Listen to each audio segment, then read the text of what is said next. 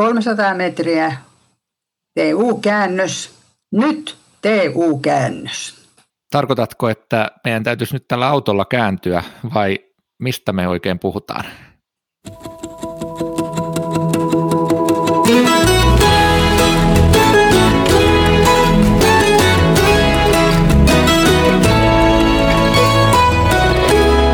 Pieni ihminen suuressa mukana. Tervetuloa kuuntelemaan Kansanlähetyksen lähetysjohtajan podcastia. Minä olen Daniel Nummela ja vieraanani on tänään Liisi Jokiranta, Kansanlähetyksen pitkäaikainen vastuunkantaja ja raamattu kouluttaja. Tervetuloa mukaan, Liisi. Kiitos.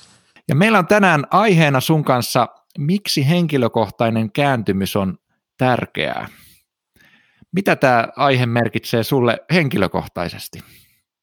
No se merkitsee sitä, että elämässä on ollut vaihe, jolloin, jolloin sisimmässä on tuntunut selvästi se, että, että tarvitaan jotakin. Minä vaan henkilökohtaisesti tajusin kouluaikana, että ei tässä elämässä ole mitään järkeä, jos tässä vaan tehdään työt.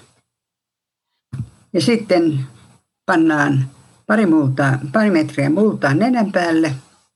Ja ajattelin, tämä on ihan, tämä on ihan älytöntä. Tämmöinen, tämmöinen tuntuma. Ja minä etsin, että mitä varten täällä sitten ollaan. Ja toisekseen minä tajusin aivan selvästi, että jos minä nyt kuolisin, niin taivaaseen minä en pääse.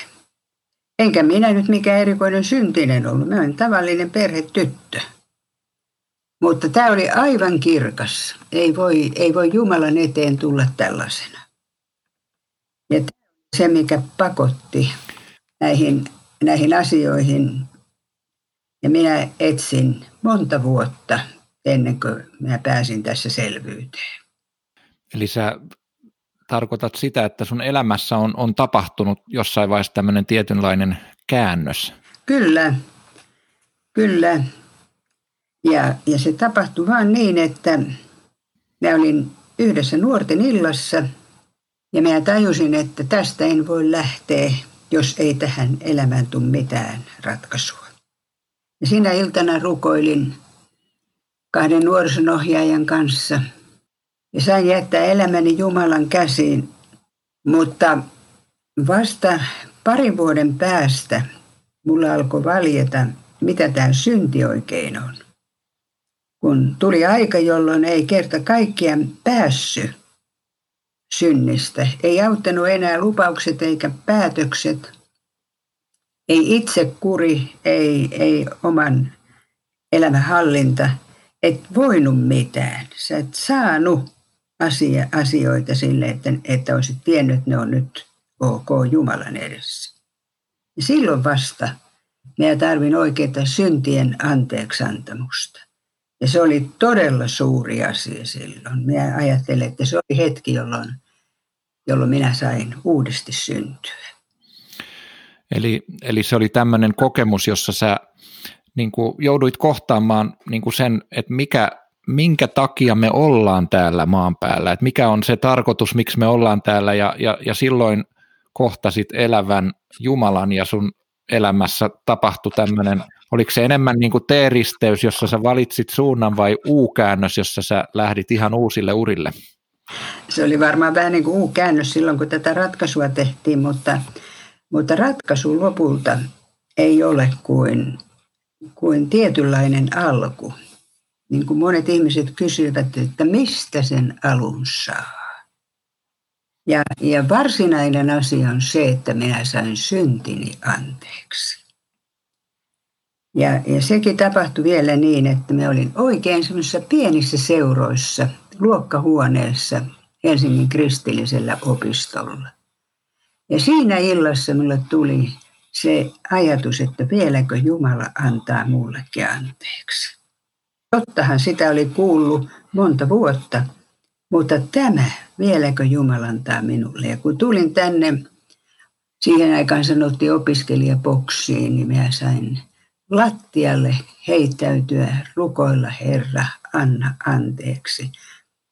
Ja Jumala otti sen kuorman pois ja täytti semmoisella ilolla, että, että me olisin halunnut mennä todistamaan kaikille mahdollisille ihmisille, minkälainen Jumala on. Ja sitten minä kyllä teinkin treffit yhden semmoisen opiskelijapojan kanssa, jota minä en tuntenutkaan, mutta hän oli mun ystäväni luokkatoveri.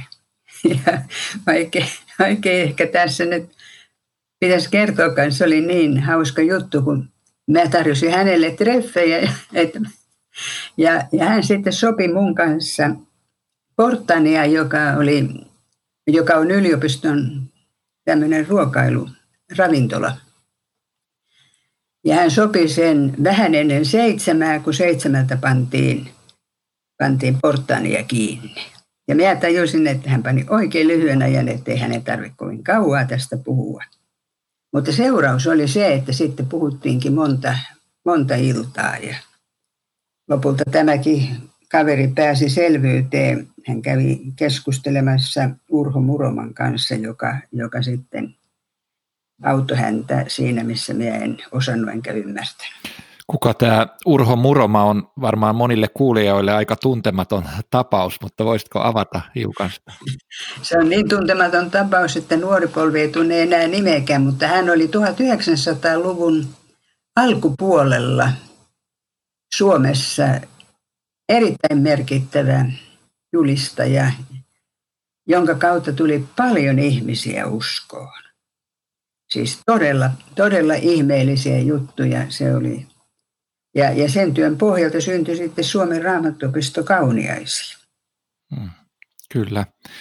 Nyt mun täytyy heti tähän alkuun kysyä siitä, että, että, että kun sanoit näin, tästä kääntymyksen kokemuksesta ja, ja, ja siitä, miten merkittävä se oli sulle, niin miten sä ajattelet sitten niistä ihmisistä, joilla ei ole tämmöistä kokemusta, jotka, jotka sanoo, että he on niin kuin kasvanut uskoon tai että he on elänyt niin kuin lapsuudesta asti saanut tuntea Jumalan ole, omassa elämässään. Puuttuuko heiltä sitten jotain sellaista, mitä heillä tarvisi olla vai miten meidän pitäisi ajatella näistä asioista suhteessa toisiinsa? Mä ajattelen sillä tavalla, että Jumala kyllä ottaa synnistä kiinni jokaisen. Jos ajatellaan sitä Jeesuksen vertausta, missä Jumalaa kuvataan perheen isänä, jolla oli kaksi poikaa, toinen otti ja lähti kotoa ja vei perintönsäkin vielä silloin elossa olevalta isä, isältään ja, ja toinen jäi kotiin. Ja se, joka oli kaiken tuhlannut ja tuli nälissään kotiin, kun ei enää ollut ruokaakaan, niin hän sai kohdata isän. Hän oli semmoinen, mä oon joskus sanonut, että hän semmoinen rötkäsyntinen. Hän oli semmoinen siivosyntinen, mutta yhtä kaukana isästä sydämessään. Et koskaan ole antanut mulle sitä ja tätä. En koskaan ole saanut sitä ja tätä. Ja minä ajattelen, Ei, minä ajattelen, että se vanhempi veli edustaa niitä, jotka ovat olleet näiden asioiden kanssa tekemisissä. Mutta itse kukin tarvitsee sen Jumalan kohtaamisen jossakin paikkaa. Toiset otetaan kiinni näkyvistä synneistä ja toiset tämmöisistä mielensynneistä, katkeruudesta, anteeksantamattomuudesta, pahoista sanoista ja tämmöisestä. Mutta kaikki tulee kyllä syntisiksi jossakin vaiheessa. Ei, voi, ei, ei tästä muuten mitään. Jokaisen täytyy kyllä tulla tuntemaan ristiinnaulittu Kristus. Eli voisi sanoa, mä oon kyllä samaa mieltä, että voisi sanoa niin, että ihminen, joka ei ole koskaan kohdannut sitä, että, että hän ei itse riitä että, et, ja että hän on tehnyt väärin niin monin tavoin, niin ei voi olla niin kuin pohjimmiltaan kristitty. Miten sä ajattelet, että että sen tulisi näkyä meidän julistuksessa sekä saarnaamisessa, kun me opetetaan raamattua, miten, miten, miten sen tulisi näkyä sitten oikealla tavalla, ettei siitä tule tämmöistä toisaalta vääränlaista lakihenkisyyttä, mutta sitten toisaalta pitäisi varmaan, tai pitää välttää myös sitä, että et, ettei liian kevyesti julisteta kaikkia taivaaseen. Tämä on niin erilaista erilaisten ihmisten kohdalla, niin tavattoman erilaista. Jos sinä kertoisit omalta puolelta, niin sinä kertoisit aivan erilaisella, erilaisella tavalla. Mutta, mutta ajattelen, että ihmisten pitäisi tulla tietoisiksi synneistään. Sillä ei, ei ihmiset ole tietoisia. Ja tunnustaa itselleen ensin, että joo, mä ihan oikeasti olen tehnyt väärin puolisoni kohtaan. Nyt mä todella loukkasin sitä ihmistä. Nykyään sanotaan, että ei synneistä oikein voisi puhua, kun ihmiset ahdistuu. Mutta ihmiset ahdistuvat sitä varten, että niistä ei puhuta. Jos ihminen ei tule tietoiseksi synneistään Jumalan edessä, hän ei tule myöskään vapautetuksi Jumalan edessä. Hän ei tiedä, mitä anteeksiantamus on. Ja jos ahdistuneelle ihmiselle sanotaan vain, että Jumala häntä rakastaa, niin siitä on tosi vaikea päästä kiinni. Mutta jos, jos hänelle ollaan rehellisiä, niin hänet myöskin, hänelle myöskin osoitetaan tämä anteeksiantamuksen tie, joka, joka vapauttaa sisäisesti syyllisyydestä. Kyllä. Mä, mä uskon, että se on hyvin sanottu, että se meidän jokaisen tarina on, on erilainen. Kun sä kerroit siitä omasta tienristeyksestä, niin mun, mun tie on ollut enemmän sellainen, että, että mä oon kasvanut kristillisessä kodissa, jossa äiti ja isä on ollut molemmat vahvasti uskossa ja, ja se on ollut luonteva niin kuin osa sitä. Ja, ja en, en muista sellaista tilaisuutta. tilannetta tai aikaa elämässäni, että en olisi uskonut siihen, että Jumala on olemassa. Enkä muista itse asiassa sellaista yhtä hetkeä, että milloin olisin tehnyt niin kuin tietoisen valinnan, että, että nyt mä oon niin kuin tässä. Mutta muistan ja tiedän omasta elämästäni sen, että rippikoululeirin jälkeen aloin ymmärtää syvemmällä tavalla sitä, että, että tämä vaikuttaa mun elämään hyvin monilla ja konkreettisilla tavoilla, että mä ajattelen, että Jumala puhuu meille Raamatussa ja, ja hän on todella olemassa. Ja, ja se, mikä mulla kesti pitkään omassa elämässä, oli se, että ää, kun me opetetaan, että et, et ihminen on tehnyt väärin ja, ja että et Jumala on, on täydellinen ja meidän pitää tehdä parannusta, niin mä muistan, mä hirveän pitkään rukoilin niin, että et, et Jumala, että et muuta mut, että mä niinku pärjäisin näitä mun synti, syntien kanssa, että et mä en niinku sortuisi näihin yhä uudestaan ja uudestaan ja, ja, ja sitten yhden kerran me jossain rukoiltiin yhdessä, varmaan Ryttylässä jossain tilanteessa, ja, ja sitten mun yksi ystäväni sanoi, kun mä olin rukoillut, että niin, että et, et, oot sä huomannut, että et sä rukoilet niin, niin, että Jumalan täytyy ensin muuttaa sut, ennen kuin sä voit ottaa sen anteeksiantamuksen vastaan, ja, ja sitten sit mä silloin, se, se oli ihan lyhyt tilanne, mä en tiedä merkitsikö se edes tälle mun tuttavalle, hän ei luultavasti muistaisi tätä ollenkaan, mutta se avasi mulle sen, että että hei, että, että mä kelpaan epäonnistuneena. Ja vaikka mä en pääse mun synneistä niin kuin täysin eroon, mä voin niitä niin kuin koulia ja, ja, ja tulla sisäsiistimäksi, mutta, mutta se syntinen luonto niin kuin pingahtaa aina välillä esille, niin, niin silti mä kelpaan Jumalalle, että se Jeesuksen anteeksiantamus on niin, niin täydellinen, että et, et se on se, joka saa musta sen muutoksen itse asiassa aikaiseksi. Sopiiko tämä yhteen tämän, tämän toisenlaisten tarinoiden kanssa vai mi, miten ajattelet tästä? No, minä ajattelen kyllä niin, että meille tulee elämässä itse kullakin niin kuin aikoja, joista, joista Luther sanoo, tämä meidän oppi-isä, että kun syntejäsi joskus eläissäsi tai kerran kuollessasi todellisesti tunnet. Ja minä Minä luulen, että näitä tämmöisiä aikoja elämässä tulee, erityisiä aikoja tulee useamman kerran. Ja ne kyllä kehittyy meissä semmoiseksi vakaumukseksi. Minä tiedän, että minussa ei asu mitään hyvää. Ja sen tiedostaminen on tosi rankkaa. Minä voin olla hyvä ihminen kaikkien läheisteni mielestä, tosin minä en kyllä ole kaikkien läheisteni mielestäkin kauhean hyvä, mutta joku kyllä onkin. Mutta sitten kun tulee Jumalan puhutteluun, niin, niin nämä kyllä häviää.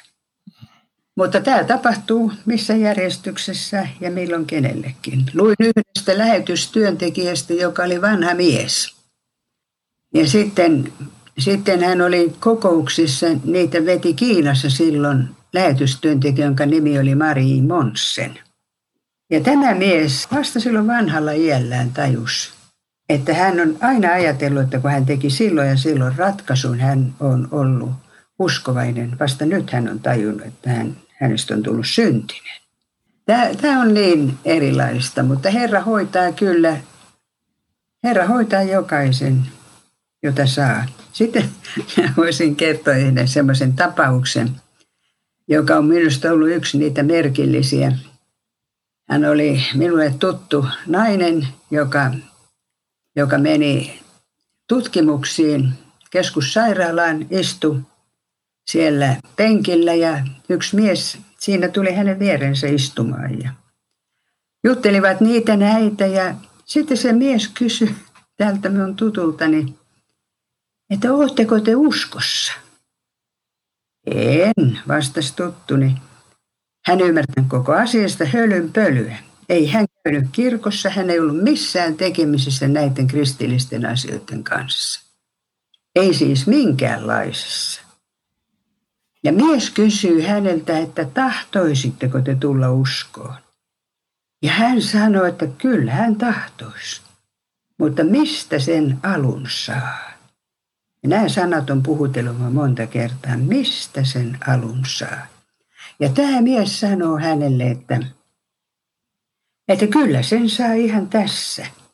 Ja sitten nämä rukoilee siellä sairaalan odotushuoneessa. Hmm. Ja tämän ihmisen elämässä tapahtuu käänne. Hmm. Ja niin tuli, niin tuli niin kuin kristinuskolle vieraana, että kun hänen luoksensa tuli sitten käymään yksi, niin unohdin vielä kertoa tässä, että, että tämän jälkeen hän näki Jeesuksen. Ja minä ajattelin, että oho, kun hän tätä minulle kertoi. Mm. Päädyin siihen, että hän oli niin kaukana näistä asioista, että, että Jeesus tällä tavalla vahvisti sen asian hänelle. Ei hän päässyt senkään jälkeen tilaisuuksiin, hän oli sillä tavalla sairas. Mm. Mutta hänen luokseen tuli sitten yksi helluntalainen nainen, joka sitten kuuli tästä ja kysyi häneltä, että lukeeko hän Raamattua. Ei, ei hän ole semmoista tiennytkään, että pitäisi Raamattua lukea. Mm. Jälkeen hän rupesi lukemaan. Nämä on niin erilaisia. Mm. Mitä sä ajattelet siitä, kun kansanlähetysliikkeenähän on, on, on ollut perinteisesti tunnettu siitä, että me ollaan kovasti korostettu ja pidetty esillä nimenomaan tätä, että jokaisen ihmisen tulee tehdä parannus ja tehdä kääntymys, kääntyä ja ottaa Jeesus vastaan omana herranansa, niin, niin onko se enää tänä päivänä meillä tarpeeksi läsnä nyt ajatellen sitä, mitä sä tässä sanot? Mikä on sun näkemys asiasta? Mun mielestä ei ole. Se on minusta tosi valitettavaa. Kuinka ihmiset voivat edes tulla tietoisiksi, jos kukaan ei puhu. Mutta se, että, että ei tämä, että sanotaan, että pitää kääntyä näin, se pitäisi julistaa niin, että ihmisille tulee tarve kääntyä. Hmm.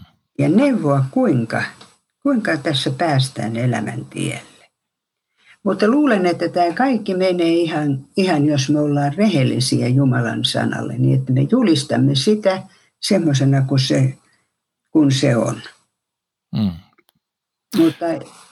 mutta ehkä tässä pitäisi sanoa vielä näin, että vuosien mittaan me on päätynyt vähän siihen, että ei se sillä tule, että minä puhun synnistä, vaan minun pitäisi auttaa ihmisiä, joilla, joita ahdistaa. Hmm. Niin, että, että ihmiset niin kuin, saisi siitä sanasta avun. Että meidän julistus olisi niin kuin yksi opiskelija sanoi tuonnoin semmoista ohutta yläpilveä. Mm.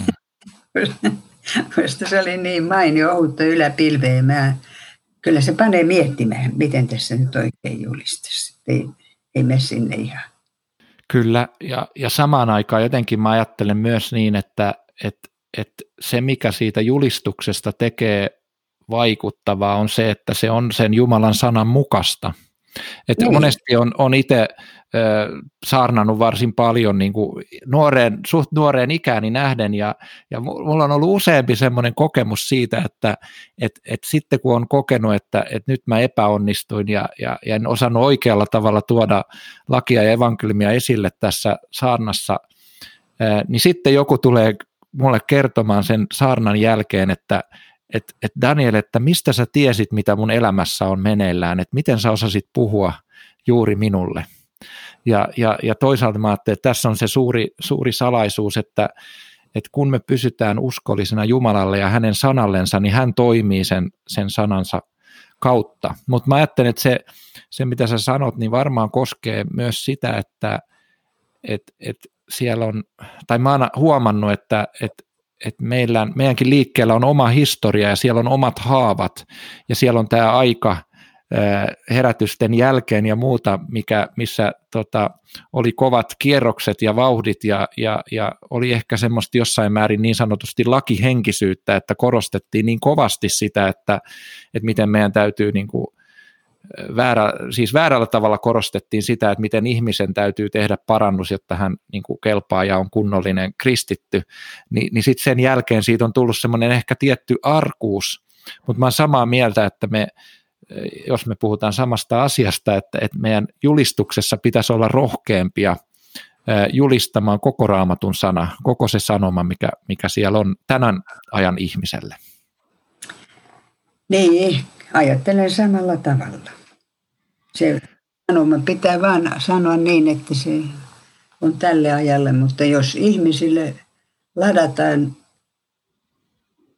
kovaa kovaa tekstiä ja suuria vaatimuksia, niin evankeliumi jää helposti tuntematta. Ja sitten se kristillisyys jää ihmisen varaan. Hmm. Eikä se oikein tule. Siitä tulee usein semmoista yrittämistä, joka ei auta. Mua oikeastaan johti näihin tämän evankeliumin tuntemiseen syvemmin muun muassa Öyvind Andersenin roomalaiskirjeen selitys, tämä uskosta uskoon. Hän esittää siinä kaksi kysymystä, joista, joista hän sanoo, että jokaisen pitää vastata niihin henkilökohtaisesti. Toinen kysymys kuuluu, että uskotko sinä, että sinä voit muuttua? Ja toinen kysymys oli, että uskotko sinä, että sinä vielä voit Jumalan avulla muuttua? Ja sitten hän sanoo, jos vastasit jompaan kumpaan tai molempiin myöntävästi, et ole vielä tullut tuntemaan Jumalan lakia. Minä kyllä silloin suutuin, ei sen puoleen. Että, että mikään ei kelpaa, kun tässä parhaansa yrittää. Niin. Mutta se ohjasi. Se ohjasi evankeliumin tuntemiseen. Ja tämä parannushan oikeastaan siis tarkoittaa sitä, että että me tulemme tekemisiin syntimme kanssa. Että mm. tulemme sitä, mitä me olemme tehneet. Mitä sä sanoisit Edes... sitten ihmiselle, niin. joka, joka on niin kuin haaksirikkoutunut sen oman? Mä luulen, että kuulijoidenkin joukossa on monia sellaisia, jotka on, on, on yrittänyt ja yrittänyt ja, ja todella tuntenut sen, että et he ei pysty muuttumaan, eikä Jumalakaan tuntuu ainakin heistä, että Jumalakaan ei muuta. Niin mitä sä sanoisit tällaiselle ihmiselle, kun hän on sen kipunsa keskellä? Sanoisin vaan sen, että ei hän muutu. Että hänen ainoa apunsa on se, mitä Kristus on tehnyt Kolkatalla. Tähän haaksirikkoon me kyllä tulemme. Vuoron perään. Hyvät kuulijat, ajattelen, että tässä on, on, on se todellinen ydin, jota me etsittiin ja varmaan saavutettiinkin tietyllä tavalla kristityn elämän yksi suurimmista haaksirikoista tai totu, totuuksista on se, että, että ihminen on syntinen loppuun asti. Et me ei päästä koskaan eroon, eroon synnistä, ja, vaan me joudutaan elämään monella tavalla sen vaikutuksien alasena. Kun tämä nyt, Liisi, on tämmöinen tämä todellisuus, jossa me eletään, niin mi, mi, miten, miten siinä voi sitten säilyttää sen niin kuin positiivisuuden Ja, ja löytää sen elämän mielekkyyden ja, ja merkityksen. Saanko ensin kertoa sen, mitä tarkoitetaan vanhurskauttamisella? Totta, kyllä. Tämä on, tämä on niin vieras sana, ja nyt se on tässä uudessa Bibliaseuran käännöksessä muutettu milloin mihinkin muotoon, mutta tämä sisältö kyllä äkkiä katoaa. Minä kerron sen oikein yksinkertaisesti.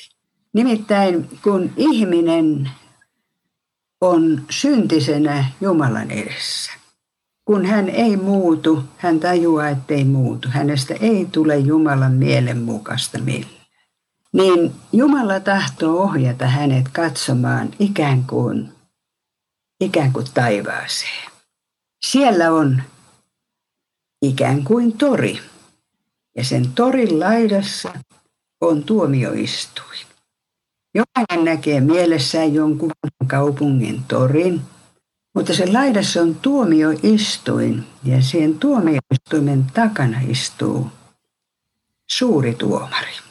Ja syntinen ihminen tulee siihen ja suuri tuomari sanoo, syyllinen, syyllinen, tuomitaan rangaistukseen, tuomitaan iankaikkiseen kadotukseen. Ja sitten siihen tulee Jeesus Kristus. Hän tulee Isän eteen ja sanoo, Isä, minä olen syyllinen. Minä olen ottanut tämän ihmisen kaiken syyllisyyden. Minä olen tuomittu hänen tähtensä. Minä olen kaiken hänen rangaistuksensa jo kärsinyt. Ja Isä sanoo syylliselle ihmiselle, sinä olet syytön. Minun poikani on kantanut sinun syyllisyyteni. Häntä on rangaistu sinun synneistäsi. Ja kun Isä katsoo sitä, tai sanotaan nyt vaan tu- suuri tuomari katsoo tätä ihmistä, hän näkee tämän ihmisen niin, että Kristus seisoo hänen edessänsä. Ja Jumala näkee hänet sellaisena kuin hänen poikansa. Se on, se on ihmeellinen asia. Sitä sanotaan vähän teologisemmin. Hän on vanhurskas Kristuksen tähden Kristuksessa. Mutta kun sitä tullaan tähän elämään, niin vaimo näkee ja mies näkee, että tämä on ihan syntinen tämä puoliso. Ihan samanlainen. Mutta silti ei ihan samanlainen. Sillä hänessä on uusi elämä. Kuitenkin Jumalan edessä puhdas, täydellisen puhdas. Ja se vaikuttaa hänen elämäänsä. Ei hän voi tehdä enää kaikkea mitä ennen. Mm. Suhtautuminen syntiin muuttuu ja suhtautuminen Jumalaan muuttuu ja Kristukseen muuttuu, Raamattuun muuttuu, seurakuntaan muuttuu. Hänessä, häneen tulee uusi elämä. Sitä varten sanotaan, että hän on uudesti syntynyt. Hän on vanhurskautettu uudesti syntynyt. Tämä on se, joka kantaa minua itse.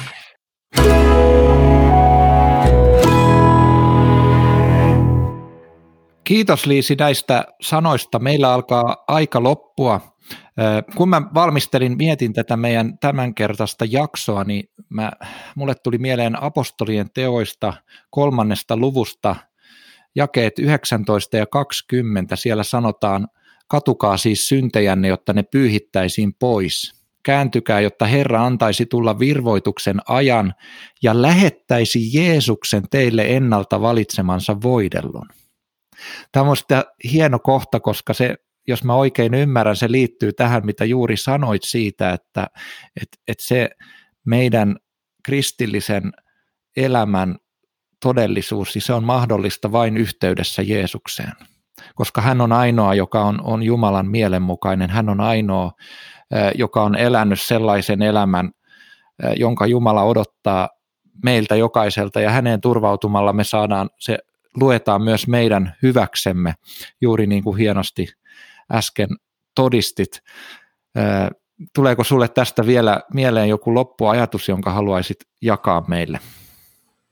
No ainakin se, että jokaisen meistä Jumala tahtoo yhteyteensä ja iankaikkiseen elämään, joka alkaa jo täällä. Että ettei vaan kukaan kulkeutuisi sen ohi, sillä jos sen ohi kulkeutuu, niin Niin sitten, sitten menee kyllä huonosti. Tee vaan uu käännös. Rukoillaan lopuksi. Pyhä Jumala, me kiitetään siitä, että saatiin Liisi pitää vieraana tässä jaksossa tänään. Ja Me kiitetään siitä, että sinä kutsut meitä uuteen elämään Kristuksessa, Jeesuksessa. Me kiitetään siitä, että, että tänään me ollaan sillä paikalla, jossa me voidaan tuo uusi elämä aloittaa sinussa.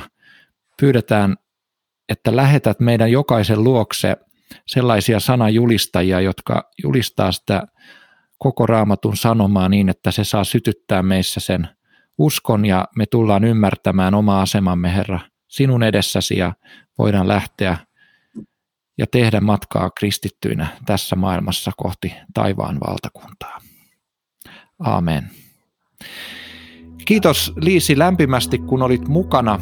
Meillä on ensi jaksossa mukana Lauri Kiviranta ja pohditaan hänen kanssaan elämän vaikeita hetkiä, elämän pohjia.